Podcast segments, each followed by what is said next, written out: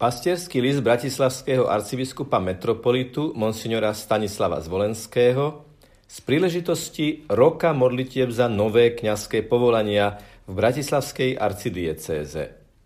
Milí bratia a sestry, v ostatnom období sme v médiách mohli sledovať správy zachytávajúce dramatické záchranné akcie topiacich sa migrantov, putujúcich z afrických krajín do Európy. Z dôvodu zlého technického stavu alebo preťaženia sa lode potápali. Záchranári vyťahovali z vody plávajúcich alebo aj topiacich sa migrantov a zachraňovali ich tak pred smrťou vo vode. Tento dramatický obraz záchrany ľudí z vody je možné použiť, aby sme lepšie porozumeli slová pána Ježiša, ktoré sme počuli v dnešnom evanieliu, keď povedal Šimonovi, neboj sa, odteraz budeš loviť už ľudí. Na brehu Genezareckého jazera sa k Ježišovi tlačili zástupy ľudí. Boli tam dve rybárske loďky. Pán Ježiš nastúpil do loďky, ktorá patrila Šimonovi a požiadal ho, aby sa vzdialil trocha od brehu. Sadol si a začal vyučovať prítomných. Po hlásaní Božieho slova nasledovala činnosť. Pán Ježiš vyzval rybárov, aby spustili znova svoje siete na rybolov. Šimon namietal – Zdalo sa mu, že Ježišová požiadavka nemá zmysel, počas dňa predsa nie je vhodný čas na lov rýb. Ale nakoniec sa podvolil. Bol si vedomý rizika, ktorému sa vydal. Vedel, že v prípade neúspechu ho vysmejú. Ľudská logika by ho viedla k tomu, aby neposlúchol Ježiša, ale on sa rozhodol poslúchnuť. Výsledok bol prekvapujúci, množstvo rýb prevyšovalo očakávania. V tejto chvíli evangelista zaznamenáva reakciu Šimona i ostatných, ktorí to zažili. Šimon padol na kolená pred Ježišom a vyznal vlastnú nehodnosť. Pane, odiď odo mňa, lebo som človek hriešny. Ostatní boli tiež naplnení veľkým údivom. Šimon hovoril o sebe ako o hriešnikovi. Nie, že by bol viedol mravne neviazaný život, ale uvedomil si odstup, ktorý ho ako hriešného človeka oddeluje od Božieho sveta a priznal vlastnú nehodnosť. A tu sme sa dostali k ústrednej téme nášho úrivku. Ježiš povedal Šimonovi, neboj sa, odteraz budeš loviť už ľudí. Ryby, to dobre vieme, sú vo vode spokojné a snažia sa uniknúť, keď ich chce niekto z vody vyťahnuť. Ale ľudia sa vo vode necítia natoľko dobre, zvlášť vtedy, keď sú uprostred mora – hlbokého, prípadne rozbúreného a keď sú veľmi vzdialení od brehu.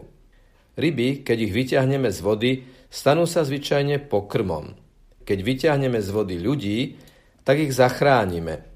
Tento obraz využíva pán Ježiš na to, aby vysvetlil, k čomu chce povolať Šimona a následne potom aj ďalších učeníkov a svojich spolupracovníkov. Nechce, aby ľudí chytili, čiže obmedzili, ale aby ich vyťahli živých z rozbúrených vln, kde hrozí, že nebudú vládať, plávať a utopia sa. Aj slovo, ktoré je použité v texte a hovorí o love rýb, treba chápať v zmysle zachytenia, uchopenia, aby mohol byť niekto vyťahnutý z nebezpečenstva, zachránený z ohrozenia života. Po Svetom písme je rozbúrená voda mora osobitným symbolom moci zla a životného ohrozenia v duchovnej oblasti. Ľudia, ktorí majú byť podľa slov Evanelia ulovení, majú byť uchopení a vyťahnutí z duchovného mora ich slabosti, previnení, z rozbúrených vln uctievania pozemských vecí a nekontrolovaných vášní, kedy môžu len ublížiť sebe samým aj svojim blízkym. Ten, koho má Ježišov učeník vyťahnuť von, je každý človek, ktorý má byť vyťahnutý a zachránený z beznádeje, z nenávisti, z otrostva závislosti a vášní, z morálnych previnení. Svetý Ambros to vyjadril slovami Nástroje, ktoré používajú apoštoli, sú siete, ktoré však nespôsobujú smrť tých, ktorí sa tam zachytia, ale práve uchovávajú ich pre život.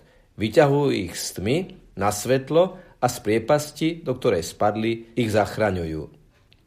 Keď obrátime duchovný pohľad na seba samých, uvedomujeme si, že každý z nás potrebujeme duchovnú službu vo vzťahu k Bohu. Potrebujeme v duchovnom živote, obrazne povedané, podanú ruku, ktorá nás zachráni, vyťahne. povznesie, posilní.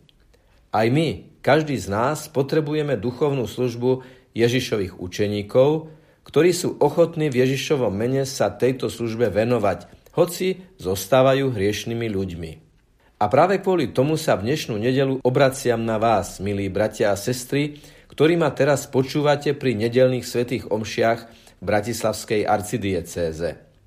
Potrebujeme duchovné povolania, potrebujeme nových kňazov pre duchovnú službu. A preto chceme z príležitosti 11. výročia ustanovenia Bratislavskej arcidiecézy od 14. februára 2019 začať rok modlitieb za nové kňazské povolania pre našu arcidiecézu. Tento rok modlitie bude trvať do 14. februára roku 2020 a bude znamenať, že okrem tých prozieb za nové duchovné povolania, ktoré sa v našich farnostiach už konajú, chceme pridať pri každej svetej omši do spoločných modlitieb veriacich osobitnú prozbu o nových duchovných služobníkov, Ježišových učeníkov, ktorí sa horlivo venujú službe duchovnej záchrany nás všetkých. Mali by sme však pomilený obraz o Bohu, keby sme si mysleli, že my musíme Boha upozorňovať na to, čo potrebujeme a čo je pre nás dobré. Práve naopak, ako to spomína celá tradícia, naša modlitba nám samým pomáha, aby sme si my uvedomili, ktoré dobré a nevyhnutné dary potrebujeme v duchovnej oblasti od pána. A aby sme sa stávali vnímavými, počúvajúcimi, prosiacimi a vďačnými za tieto dary.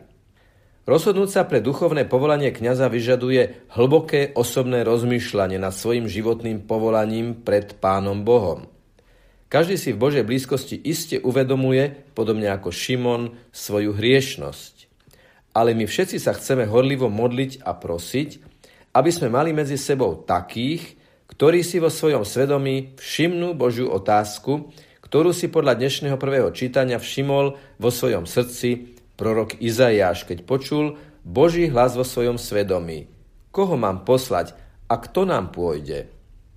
A chceme sa horlivo modliť a prosiť, aby sme mali medzi sebou takých, ktorí Bohu odpovedia tak, ako Izajáš. Hľa, tu som, pošli mňa.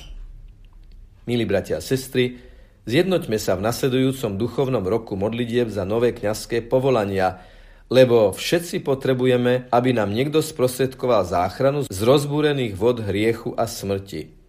Všetkých vás srdečne pozdravujem a žehnám v mene Otca i Syna i Ducha Svetého. Amen. Podpísaný monsignor Stanislav Zvolenský, bratislavský arcibiskup, metropolità.